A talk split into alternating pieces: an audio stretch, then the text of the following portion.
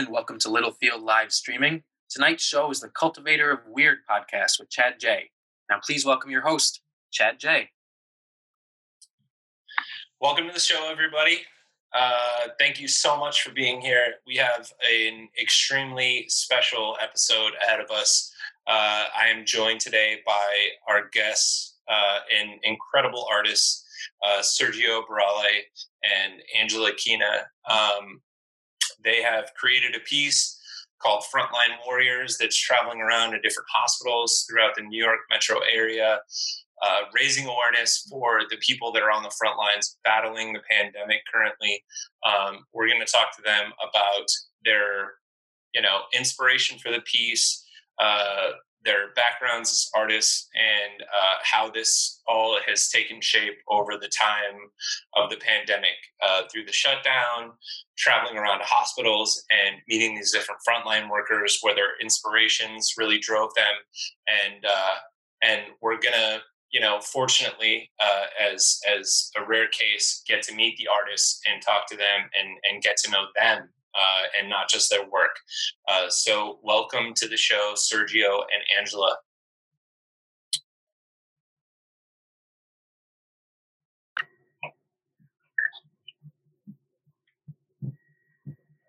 Start. Hey guys, how are you?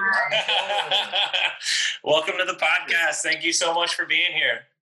Thank you. Thanks for having us. Yeah, absolutely. Um, it's it's an absolute pleasure. Um, you you guys have had uh, incredible you know uh, trajectories as artists individually, and and you came together for this this you know massive piece of work that's you know uh, benefiting a lot of people and, and, and doing so much right now. And uh, while a lot of people are, you know, laying low and, and, you know, hiding out in their studios, you guys are, you know, popping your heads out and, uh, and, and more than that, and, and created a 15 foot long piece of artwork uh, that, that would benefit everybody involved in this current pandemic. And um, we just want to talk about that piece, uh, where you guys came from, and and uh, how it's benefiting uh, the community at large right now, and uh, and also, you know, where things go from here.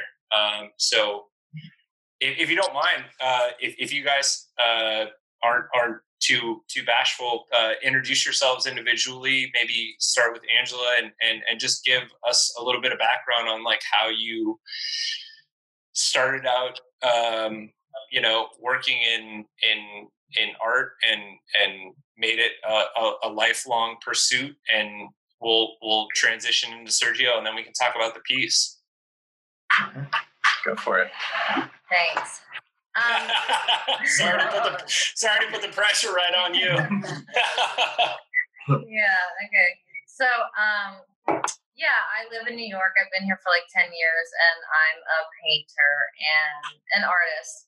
And um, I actually started my career on the corner of West Broadway and Prince. And I um, used to I I used to set up a van there like on the weekends and sell prints of my paintings because I just saw people doing that and I just got into New York and I didn't really know much about the art world. All I knew was that people were selling their art and I was like, I can do that. So um That's awesome. That's how I got started and then I just met tons of people being out there and it all just transpired from there. Um, Did you go to art school at all? And and is that something I, that like? I recently went to art school, like just for fun, kind of. Just it was, something, it was something that I always wanted to do, and I always like felt like I had missed out on something because I didn't go to college. So I went and actually I went to the New York Academy of Art, and they let me in um, to a master's program without having a bachelor's degree. So save myself some money that way. And that might say something about your work. Yeah, maybe.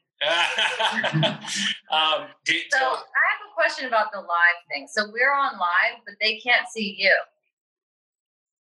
Yeah. Can we go live with you? I, I, I mean, I, that that that's a question for the uh, the show host. I, I would have to ask Gabe. Oh, I thought maybe I could like invite you here or something. I, I think if you're sharing your screen on IG Live, it's only going to be you guys, but I'm fine with that. Like, I don't need to be a part of that. Chad, Yeah. okay, well your, they can hear you. Chad, if you have your phone and you want to go live with them on Instagram Live, they can um, invite you. Okay. That would be cool, right? Yeah, yeah, totally. Live someone anyone can watch. Yeah, let's try and invite him. It's uh, it's cu- cultivator of weird. Cool. And then Chad, you just prop up your phone somewhere. Um, So I, I, I just want to make sure I have this right, Gabe. I have to prop up my phone somewhere that it can see me correctly. Yeah, I don't know. sarcasm in your might be, might be. I think you have to be watching it in order to do it. okay, like if so you watch me, then I think I can invite you. Danielle says that. Danielle Alright. says that I can invite you. You Uh, watch it. There'll be um uh, something at the bottom that says. Thanks, Danielle. In. got it. We'll figure it out. Um, and I could should, should I find you? A, is it shoe gum? I'll let you. It's Gumshoe. okay. Yeah, G U Gum, M. gu- gumshoe. I'm sorry. I'm sorry. Gumshoe R. That's okay. All right. Uh, live. Okay, I'm there. I. You know what? I don't know if this is Oh, I gonna. think I don't know if this is gonna cause an echo. Um, Yeah, I can hear the you. volume all cool. the way down. All right, forget it. Yeah. Yeah, let's not do that. Sorry to everybody listening. We're just trying to pirate Sorry, everybody. radio station. My first time. No, no, no. I, I, I assume that that would happen. Like if there's too many, if there's too many things uh, satelliting through one location, it creates that weird echo. And I, I would. Okay. It's like when people call into a radio station and they're they have their radio too loud. Mm, yeah, they got their stereo going. Yeah, yeah, yeah, exactly. Um, Okay. So, so continue. So you you went to art school after the fact, but like, I just graduated from art school last year. well, congratulations. Thanks, thanks. First of I have, a all- master- I have a master's in fine art now. Hey. Woo! Masters in Fine Art and MFA. Um, you're one of the, the very few people that is uh, doing something very constructive with your MFA. I think at this point, uh, in terms of like the overall landscape of of uh, of artists in general. I, I I- feel like so many people go for their MFA or their art degree and they they lose hope very quickly or they don't continue on the path and uh, it's, Yeah, I kind of did it all backwards though. I like was an artist and then I went to school, you know, and and I'm still an artist, so I'm not going to stop. And I'm kind of the I'm kind I'm the kind of person that like makes my own opportunities, you know. So like, that's how you have to be though right? Yeah, I agree. and and you started out doing graffiti art if i'm not mistaken Well, originally I was in my apartment painting with oil on canvas, and then when I started doing selling my art on the street, and I was like, I had just gotten to New York, and I was like, um, seeing street art everywhere, and I just thought it was really cool, and I wanted to be a part of it. And Yeah. I met. So while I was out there, I met this guy named Adam Dare, and he's a street artist, and and I was like, "Can you teach me how to do that?" And he was like, "Oh, you're gonna need a thing." And I was like, "Oh, I have a thing." Because I had just done this painting of like Dorothy from the knees down, and she's wearing striped stockings and stiletto ruby red slippers, and she was like at a fork in the road, um, on the yellow brick road, like it was like a fairy, it was like very Alice in Wonderland, and she was stepping on a piece of gum like at a fork in the road, like. One road went to the darkness and one went to the light. I don't know. It's like symbolic, but like anyway, so I knew that that was like strong imagery. So when he said I needed a thing, I just like cut the legs and the gum out of the painting. Like I cut the background out and I started blowing it up. And so that's how I got the name Gumshoe. and, that's awesome yeah, and then uh, shortly after that, I started doing murals of like I like made it a little more um, kind of modern with the with the um, Christian Louboutin shoes, and I took the stockings off, gave her bare legs, and like made it a little bit sexier, and started painting it around the city. okay Yeah. And so, as somebody who did it backwards, because you talk to a lot of people that you know have done it the other way, and you know, uh, specifically, I talked to Jim Mahfood uh, on a different podcast uh, a couple weeks ago, and he was talking about his experience with art school, and he said, you know, his his uh, you know his offering was, you know, if you live in a city that has a prolific artist look for the guy that you really want to learn from and then or the person that you really want to learn from and go to them and ask if they can point you to an internship or if you can work directly with them and save yourself the thousands of dollars. But and I, am not saying that that necessarily equates to you in your case but like um, in terms of art in general do you feel like school is something that is beneficial to artists uh, from your experience? Or would you point people to a more kind of guerrilla style of learning, and especially with YouTube nowadays and everything else? Uh, yeah, I mean, with YouTube, you can learn anything online. Um, we just learned how to build a pergola online. Nice. Uh, yeah. So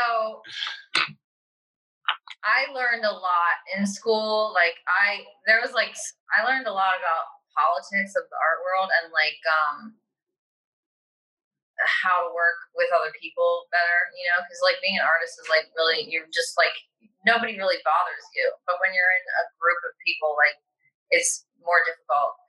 Um, so I learned a lot, but also I learned like techniques. Like there's certain techniques, like there's certain, like art is kind of like poetry, like, and once you're in the flow, it's kind of like a conversation with like a, a higher power or something, right? In my opinion. Yeah. But there are also like techniques that are more like math, which is how you can learn to paint because there are certain techniques where like things work if you do it this way. And so I the reason that I wanted to go to school is because I wanted to learn those things, even though like I already was doing them intuitively. Yeah. For the most part, I you get like, you get the cheat codes. I learned yeah, I learned the names yeah. of things that I was already doing, but at the same time, like I wanted to learn those things and be able to do them so well that it was like, it's like when you're like, I just wanted to be in the flow and not have to think about like, like how to do something, you know, where it's just like a, second nature for my hand to do it because I've done it so many times.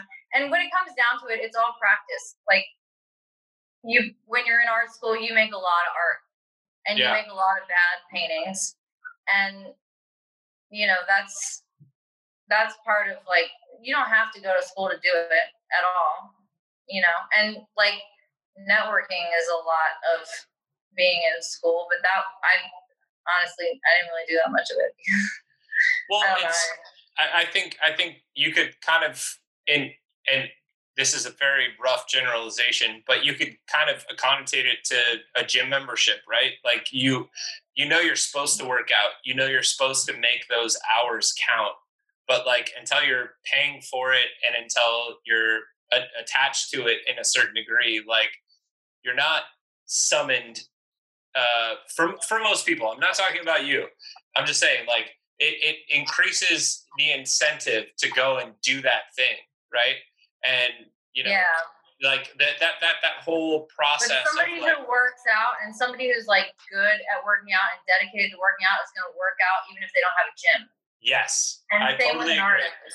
Like totally if you're agree. not going to paint, like if you can't paint because somebody's telling you you have a, a deadline, then you're not going to make it. Yes, yes. I, I 100% agree and I and I think that's that and, and that's why I always ask the question of like do you believe that you know that school is this evident tool of progression because I feel like people that are prolific and that create work, and not for an MFA program necessarily, but for you know just an entry level, you know, uh, BA. I feel like you know you you talk to a lot of people and they they're looking for they're looking for some sort of cheat code that exists there that doesn't necessarily adhere it doesn't attach itself, and they it, it, and because w- when you're talking about people that are really live that really live to paint and really live to do what you guys are doing, it, it just is inherently ingrained. Like you wake up every day and it, you know you kind of just have to create something. You know, you have to. There's there's a a push, right? Like if you, you when you guys don't paint for a week, you know, or you if you have to take time off because you're not feeling the itch, like it it it digs at you. It has to. And that, yeah, exactly. And and that I think I think that's something that people struggle with. But um, I, I I just I always like to ask that because you know when you know when when someone creates prolifically and they've they've you know gone through the rigors of art school with the you know the um, the critiques and everything else and all of that you know it it, it definitely uh, it, it adds another level and I, I just i always want to know where people's perspective is in terms of whether or not it was worth it you know um, but i yeah I, I, I thought it was worth it. I had a blast. I loved it, and I learned a lot, and I got better while I was there. Nice. Because of all the painting that I did, I I probably made like two solo shows in the last two months that I was at, at school. Also, it makes you competitive. It, I mean, it, you're of probably course. already competitive, but you know, when you're surrounded by people who are making like a lot of really good work, it makes you want to make a lot of really good work. Yeah. So you know, and you can have that without being in a school too. You can be in an art studio building where there's other artists and you can be friends with artists. And, you know, a lot of artists, though, like me, like keep to ourselves, you know, so it's so being in that environment is not what I'm used to. So that was new for me, but I liked it. The entire reason that I, I created this podcast is because is because artists, for the most part, are you know they're insulated you know you only right. see the, the final product of what they've created right. you don't really get to know them uh, on, on, that topic uh, sergio uh, give us give us some give us some background give us some some bullet points and details and where where did this all start for you ben oh cool thanks yeah um, i uh, i've been making artwork since i was a little kid i guess i, I had more of the traditional trajectory going get my BFA at the uh, Maryland Institute College of Art. And uh, for a long time, I, I mean, it's a, yeah. For a long time, I was like, nah, that wasn't the way I should have done it. I should have just gone to New York City and started like right after high school working with an artist, or not even gone to high school. If I could skip anything, I'd skip high school. I, w- I think I should have probably like eight years old, you know, uh, to uh, maybe even like skipped middle school. I didn't need any of it. You knew um, when you were eight years old that you wanted to be a painter? Yeah. Oh, yeah. that's amazing, man. Yeah, I killed it. I killed all the other eight year old. I crushed all the eight year olds in drawing and stuff like that. I have these competitions in class. I love it. like, I love it. Like popular for making pictures, and that just like served to to build an ego, which shouldn't have happened.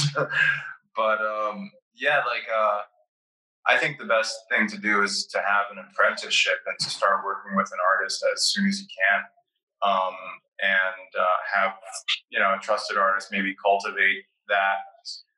But I will say, like, I do agree with uh, Angela. Like, going to art school at Maryland College of Art, um, I think it's like one of the first art schools uh, in America. Like Abraham Lincoln, like went and spoke there, and um, it was it's Jeff Koons went there. It's like a highly conceptual school, so I was introduced to something that I never knew about, which was conceptual art and um, Duchamp and going into art history. All that stuff was really, really important to know to navigate Chelsea and like the contemporary art market, um, which I probably would have missed unless I had schooling. Um, the friendships and connections that you make there um, I mean, I only have like two that are left uh, that really kind of carried on throughout the rest of my life. But uh, and what's bad is that I distinctly remember them advertising it as like to my parents on like uh, um, whatever one of those uh, introduction days that uh, your son will have a career. You know, once he's done, he'll be an illustrator or something and that didn't happen. I wound up, uh, I wound up just like um, uh, finding my way in in Baltimore, uh, like working two years after school as like basically a video editor, and um, then like someone stole a bunch of money from the company that I, I was uh, working for, and um, they laid me off, and I had like a straight six months to make work, and I started making these gigantic pencil drawings of um, like sort of patriarchy. This was back in like 2007, before really like the patriarchy was a big conversation and there weren't any movements going on. Uh, but uh, no one really took notice to it, and I, I spent six months doing these gigantic pencil drawings that um, were inspired by Chuck Close, but they're of like these sort of old religious um, popes that probably would have put you at the stake you know, for like questioning anything about God, or know, if you're a scientist, you were definitely burned or hanged or pulled apart. Yeah. You know, so um, I I took an interest in that and um, made that work, and then really like I moved like then ten years went by where I moved up to New York City. I had a solo show in New York City, and I moved up to New York City. So I was like, "This is it." and then uh, it was not it. It was like a, a long trudge um, of like just closed doors. Um, I wound up becoming a gallery manager um, in Chelsea, and like uh, I worked my way up the gallery uh, ladder to all, all the way becoming a director of an art gallery on 57th Street in New York City, and then I was like selling paintings on the wall, and I was like, man, I want to be selling my paintings. This fucking sucks. like, I, I can't take this. So, uh, a friend of mine, this guy Martin Wittfooth, who's also a really talented painter, just bought this um, property upstate, and he was like, "Hey, I got this like really shabby cabin. If you want to rebuild it and try and make some more work, then you can." And so that's what I did for. I moved up to the woods for like four years. I dropped everything in New York City, and I moved up to the woods to to like to paint and just be in solitude and do carpentry and um, and then my career took off. I got actually some notoriety in High Fructose magazine. And after that article, all those big gigantic portraits that I made back in 2007, which like apparently didn't amount to anything except making me feel good. They all sold like in a second. and, uh, Amazing. Uh, yeah, and um, then I started showing galleries around the world and some museums, and um, uh, then I moved back from upstate, and I guess here we are today. That was kind of like the long and short of it. So, um, I, I, I guess as as a question for a lot of people, potentially fans of yours that are currently listening and people that are watching, um, I, I, think something to something something to make very clear uh, is the difficulty as an artist in terms of valuing yourself and your work. Right? It's like there's a dichotomy between like creating something and the hours that you spend on it and then valuing it to a dollar amount. And it, it feels very it, it's a very difficult feeling i would assume. I mean I, I i i can't imagine how much it must uh, kind of occupy your your your psyche when you're going through the process of like creating something from nothing and then putting a dollar value to it. But like as you were saying, when when you experience that, and I'm sure Angela experienced that, where people are actively like reaching out to you and looking to purchase pieces, like what advice would you give to people that are creating work that they really love and they care about and they're going into this phase of their life where they're actually able to charge money for it? Like what advice would you offer in terms of like valuing your work and how do you frame that for them you know? Yeah i, I feel like it's all uh it's all kind of like interesting and silly in its own way. Like we wake up all of us we wake up into this reality that we can't change at all where you know you have to there's this monetary system of barter and exchange and, and equating value when really like I would be doing this anyways. Like if there if I woke up into a reality where money wasn't a thing, I would just be doing this with my life to begin with. Um, and what I would say to uh, so now I know, you know, okay, I have to play the game with that and I have to value myself. Um, the first thing I'd say is value yourself, like value yourself really, really highly because what you're, it's your, your life's work. It's, it's the thing that you're doing with the, the small amount of time that you're here that uh, in the bizarre circumstances that, and the chances just by virtue like there's like a small chance that you're even born. You know, like you, yes. race against like uh, 300 to 500 million brothers and sisters to the egg. You know, and then you win the race. So then, by virtue of that, like everyone that you see around you, we're all winners, and our the gift that we've won is consciousness, right? Yes.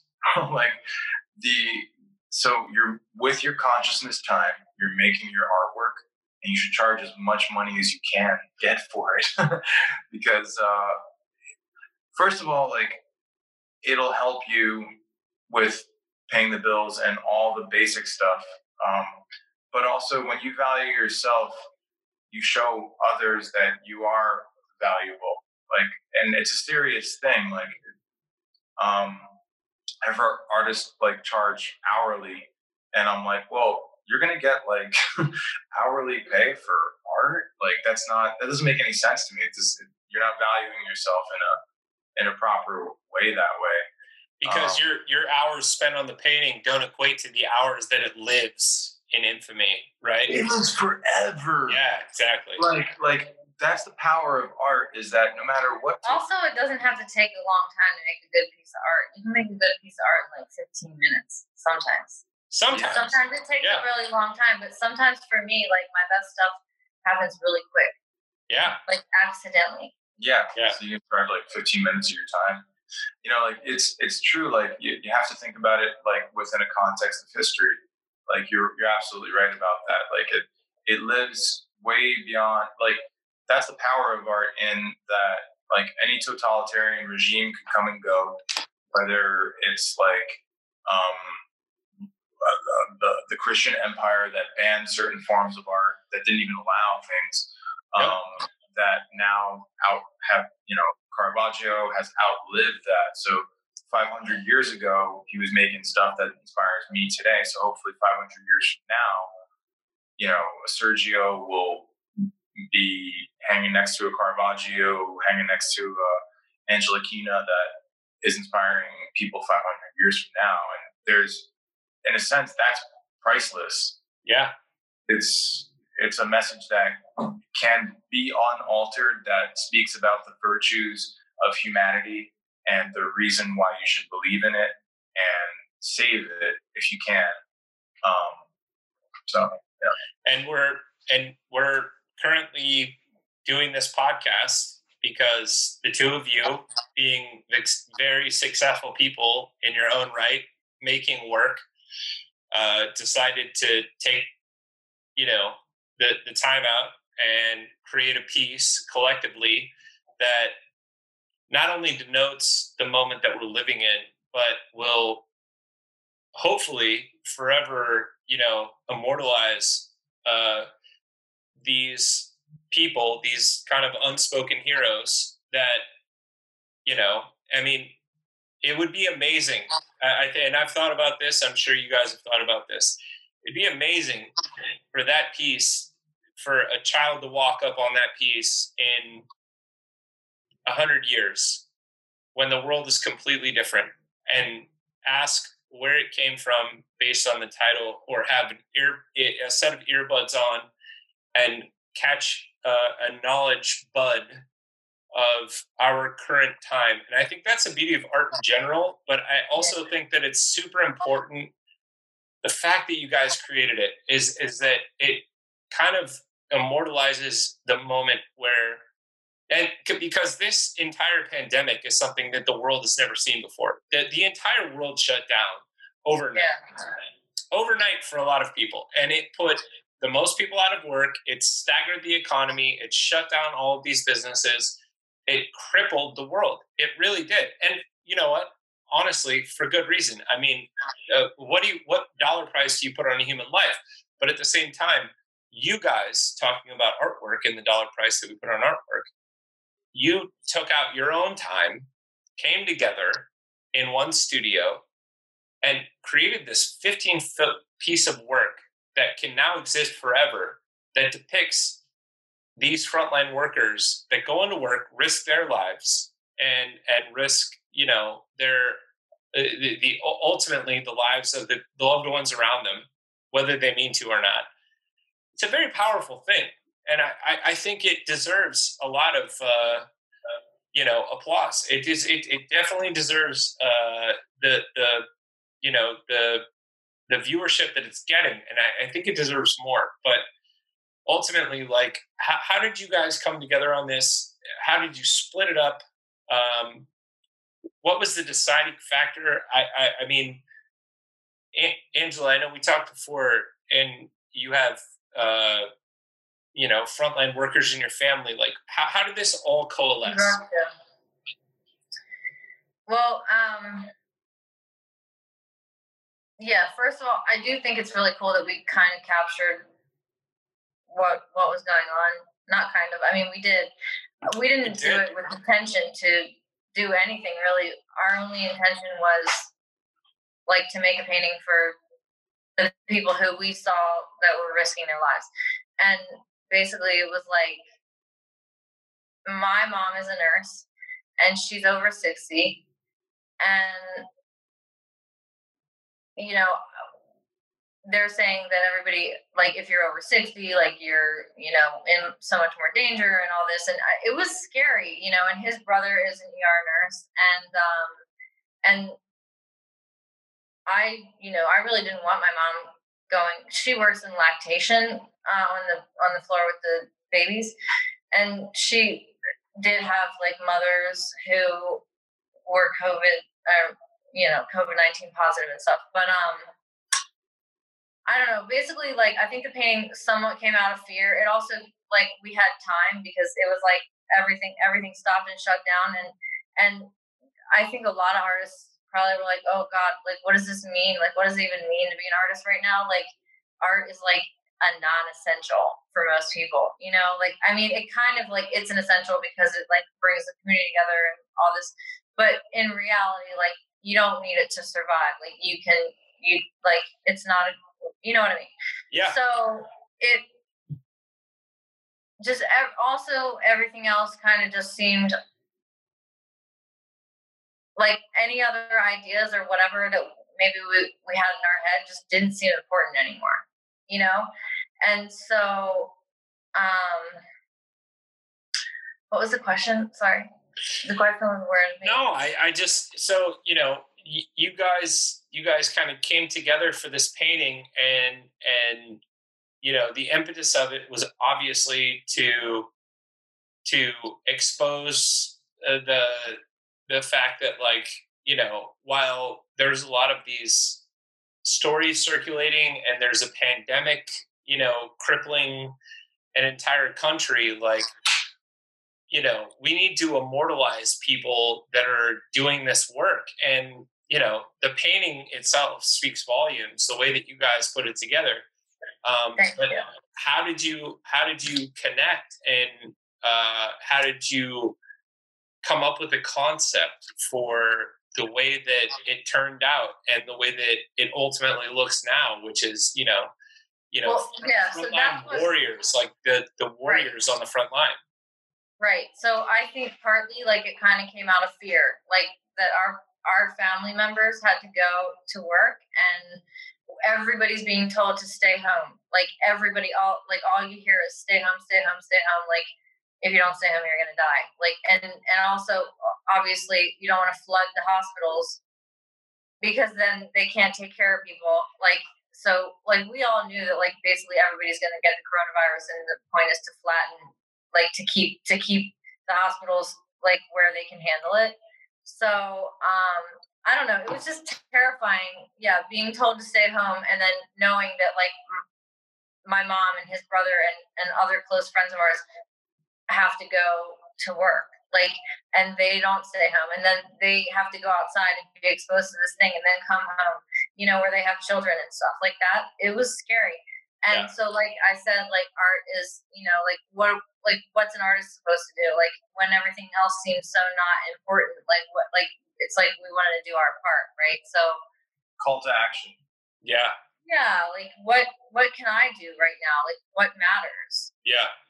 So how how working together in the space did you guys split up the painting? Because it's I mean for people that are listening to the podcast and watching these, you're, you're looking at a JPEG that's you know maybe uh, 200 by 400 pixels max, but this is a 15 foot long mural that is uh, what seven feet high yeah. Yeah. Yeah. So how how did you guys split this up so that you could effectively like attack it with enough time to like, you know, really complete it without working on it for months and months and, you know, having this, you know, emerge at it, not not that that was part of the, you know, the the the plan per se, but you guys I think, you know, you were impassioned to do this and you completed it very quickly. How did you split the time and the space? Yeah, we did it in about one week's time. Maybe Jesus. like a little bit over. We did it in two yeah. weeks. It was like two weeks. It was like, yeah, well, you, we did the majority of it in like yeah, a week. And then 13 hour days.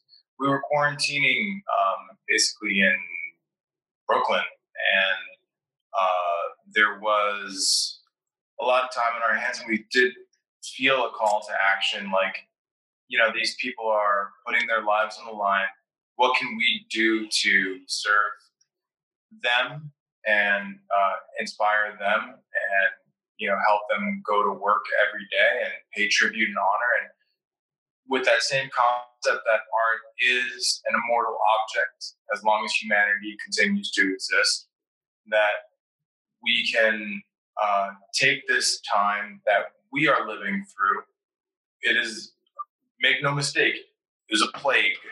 a plague has fallen upon humanity once again, uh, exactly like the bubonic plague, exactly like you know any other plague that hit us. And um, there are these heroes that were there, and they happen to be Angela's mother, my brother, one of my collectors had gotten sick and he is uh, also a healthcare worker. And so that really hit Angela hard. And she was like, we should go deliver food to him.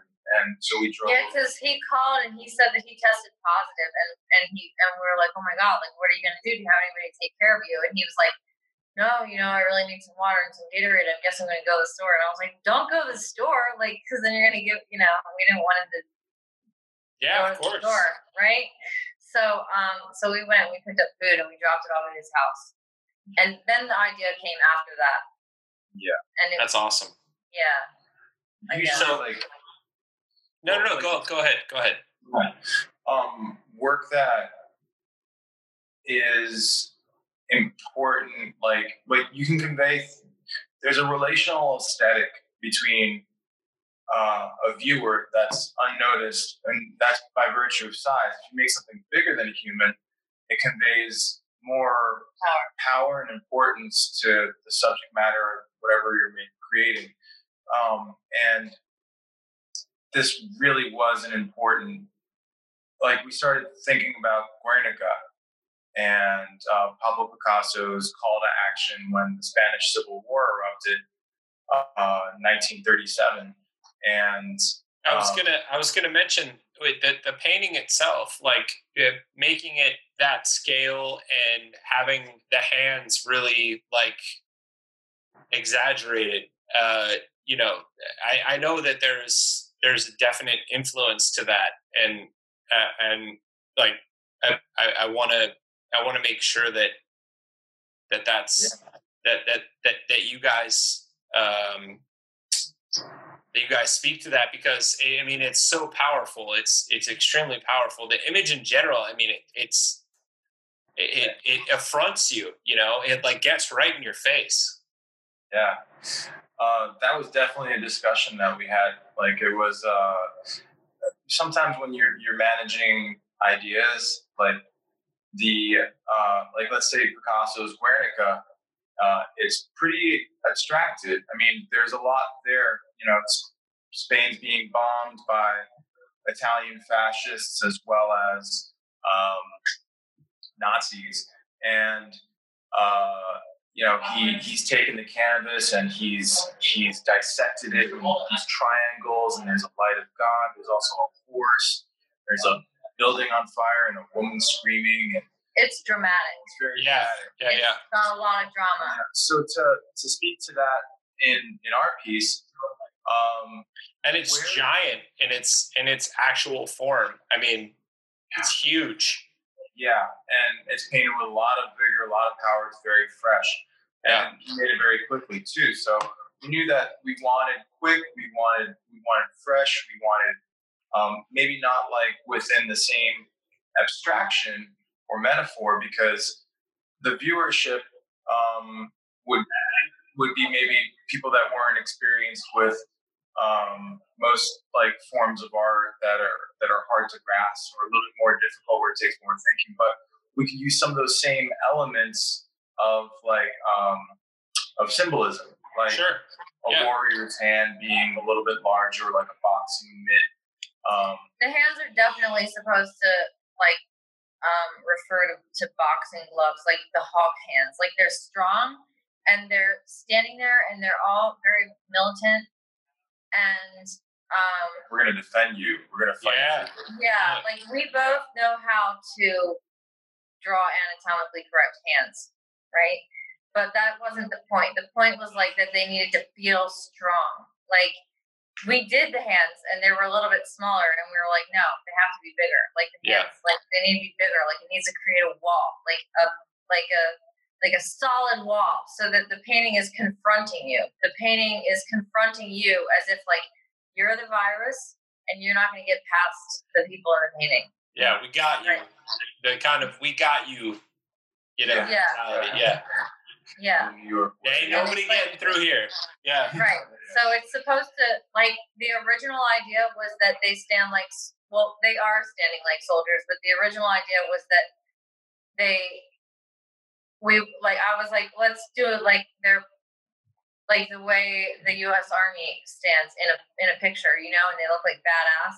But and uh, and I thought we thought about like flags, but it's not obviously an American thing; it's a worldwide thing. So we didn't want any of that kind of symbolism. Sure. Like the thing about Guernica is like I have many times like taken old compositions or like compositions of like masterpieces and, recreated them. So my first thought when I realized that we're painting a painting about war is like let's recreate Guernica.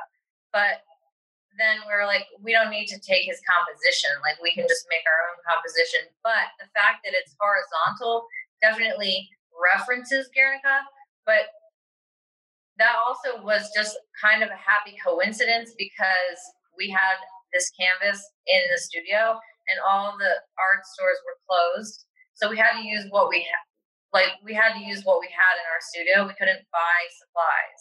yeah. So it just worked out perfectly that that like it's a big long horizontal painting which and and Guernica I I would argue that it's like the most important painting about war or anti-war like about and uh yeah I mean I would never like compare myself to Picasso but uh like You got to do what you can. we did the same. We, Of we, you course. know, he, like he painted it with um he uh it was a reaction to to pain and suffering and that's what ours was really like it we weren't like oh like let's make a painting for the coronavirus and let's like kind of do what Picasso did like no it was very like like came from inside and we were like we were reacting to what was happening around us of course. and yeah, like the the horizontalness of it was a little bit intentional, but it was more like just like just meant to be. I mean, you know, I, I don't think there's any other way to present effectively a blockade than horizontally and and large. Right. You know, Oh, it yeah. needs it needs to be. It has, and, and I mean that's essentially what you guys were going for. You Yeah, know, you And the to, reason that it had to be the size that it is is because the people had to be life size because Yeah. you had to stand in front of it and feel like it like the size of a, of a painting matters. Like if you want something to be really intimate and sweet, like you paint it small so somebody holds it in their hand and has Yeah. to look at it, you know, or like but if you want them to feel like like engulfed. confronted by Yeah, it, then, yeah. then you have to paint it life size. Yeah. I think the size of the paintings is very important because, like, okay, it's we didn't know the painting was going to go anywhere. We didn't care if the painting went anywhere. We didn't have any plans for the painting. We just wanted to make it. Like, technically, in the world that we live in today, like, shit, I mean, stuff only has to look good on the computer, right? You could make this painting small and it would still look the same as it does, like, because most people aren't going to see it in real life, right? They're just going to see it on the computer. Yeah, but that's but the for difference. People that is- do see it in real life, yeah, exactly. like it It's- had to be, it had to be large. Like we, we could have made the same image at any size and and gotten the same point across, but when you're standing in front of it, it's a conversation with the canvas and the and the piece of work that you're standing And that's why some of the the uh, photos that are that so many people have taken and a lot of healthcare workers have posed in front of have mimicked the the, the painting. You know, locking arm in arm in the chain. Uh, and I, I don't. Yeah, if it was like a small ten by ten, I don't know if it would be like, hey, let's pose in front of this ten by ten. I mean, Yeah. it's meant. It's Yeah, meant to elicit. kind of- It's meant to elicit hope. You know, and and when you portray people the way that you guys did, from all backgrounds, you know, arm in arm like that, especially when they're covered, uh, and you can't really distinguish to a lot of degrees like who's who. Everyone can see themselves in that painting and go, "I'm right fucking there. That's me. Yeah. I'm locking arms with my brothers or my sisters, and that's me." And that's fucking powerful, man. And that I think I think is is one of the more incredible aspects of it. And whether you meant to do it or not, um, I think that's what will essentially make this a, a everlasting piece of this part of history. Like, I mean, there's no escaping that. I mean, you know, because the humanity of everything, it, whether you're a doctor or you know just a, a a a normal person that lost their job. I mean, you can look at that painting and go, I remember what that was like. And I oh. remember all those people that did that. And I, because you see them on the news, and then you look at that painting and it's larger than life, and it just kind of punches you in the face, and you go, fuck, that was a moment in history, wasn't it? Like, and mm-hmm. you guys captured that, and it's fucking amazing. It's really amazing. Thank you. Yeah, yeah. It's um, and it's also a a, a, great thanks to the medical community. You know, everyone in it, like the front desk workers, the security guards. Like, um, we had the really really good opportunity uh, to be in touch with. Uh, Maimonides um, Medical Center in Brooklyn, and uh, starting to have the uh, painting started tour of hopefully inspiration to many, many different medical institutions. Um, starting there and really Now it's at Long Island Jewish medical in center. Yeah. in Long Island where they had eighteen. They just they had eighteen hundred um, patients They've discharged, released- yeah, which is the highest number of Yeah. Amazing. patients discharged in the, in the So- country. I'm I'm curious. We've we've gone over all the the high notes and and all of the uh, the the accolades. What were some of the difficult spots that you guys found yourselves in uh, trying to collaborate on this? Were there any moments where you were like, "I come on, let me do this," or you know? yeah. Yeah. What What did you guys face when you were working on this? I mean, it's a 15 foot mural, and you're both very you know, Passionate. accom- accomplished, passionate artists. Like you had to have moments where you were battling each other. Definitely. yeah, there was there was a couple of those. Yeah, yeah. It was. uh Huh? Which one? One Did you guys did you guys split up the the uh, you know the garments and the faces? Did you work on hands or feet or faces? Like how did you guys break it up? we, we started it by we both were working on the entire thing. And Okay. and then once everything was like drawn on, I went in on the fabric. I did all the fabric, so it looked like it, it was all done by the same person, and he did all the he did all the portraits. Okay. So Where did you guys where did you guys collide? I mean, we collided with the size of the hands. oh, he, did, he okay. didn't want to do the hands that size, and I was like, No, but then I then I I I, He- I saw the uh the the light. power in it. I saw the power in it. You were Like, uh, coerced. Yeah, yeah. I, at first, I was like, I was like, I don't know, but then I was like, you know, they do kind of look like boxing gloves, and I love He that. was he was painting them, and I was like, no, they have to be bigger.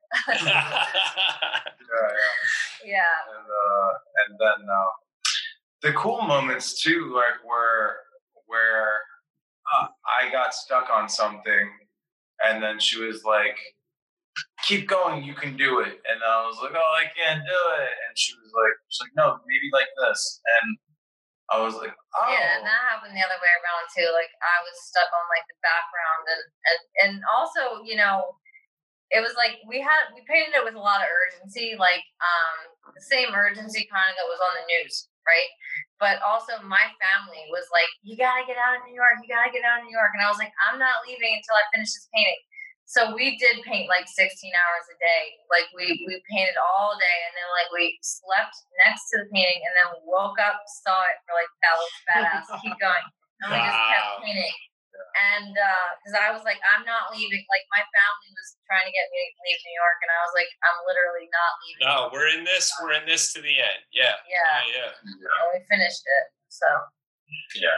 Well, I, I want to just quickly congratulate you again because uh, separately you're amazing artists, but this piece together, uh, I think, you know, I don't want to speak out of turn. I'm no art critic, and uh, I don't I don't know what history has in store, but uh, I feel like this piece has a special space in uh, in all of our lives. I know it's traveled to a couple hospitals.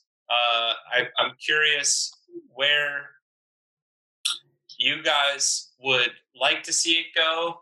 And then, uh, if we can, really quickly, I just want to uh, give you guys a moment to direct people to your Instagrams, your websites, anywhere that they can see your actual work and also get more info on this painting. Awesome. Yeah, we've had a lot of uh, uh, really, really good connections with uh, the Northwell Hospital Group. Um, they're the largest healthcare provider in New York State with over 200 out care patient uh, facilities and 23 over 23 hospitals. Um, and uh, they've been so super amazing. Big shout out to Michael Goldberg at uh, Long Island Jewish Medical Center. Woo, woo. You should uh, definitely uh, hop onto Instagram and follow him at uh, Inside LIJ. Um, he's really doing some amazing things uh, Awesome. there, and uh, so we'd like to keep it within the Northwell family because they've been so good to us. Um, but it is uh, a traveling uh, painting, so uh, our basically it's like passing the torch. That's the name of the exhibition. So um, whether it can travel to many many different uh, locations is in the works, um, and.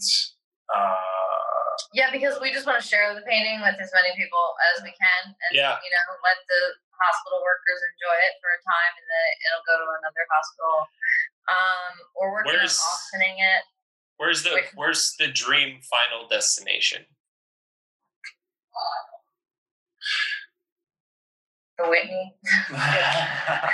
Yeah, be self. Yeah, be selfless. Like, where would you want to see Yeah, this thing live forever? Come on, it's amazing. Like, we're looking at it on full screen right now. It's fucking epic.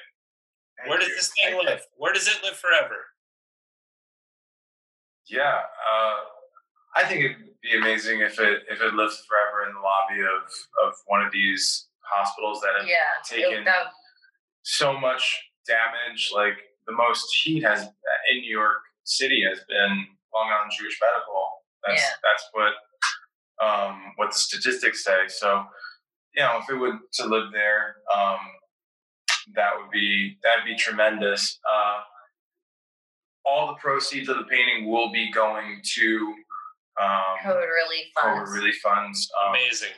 That's started awesome. a GoFundMe page. Yeah, we did. We started a GoFundMe page where, and that no, it was a um, Shopify account where we're selling prints, and all the money's going to charity.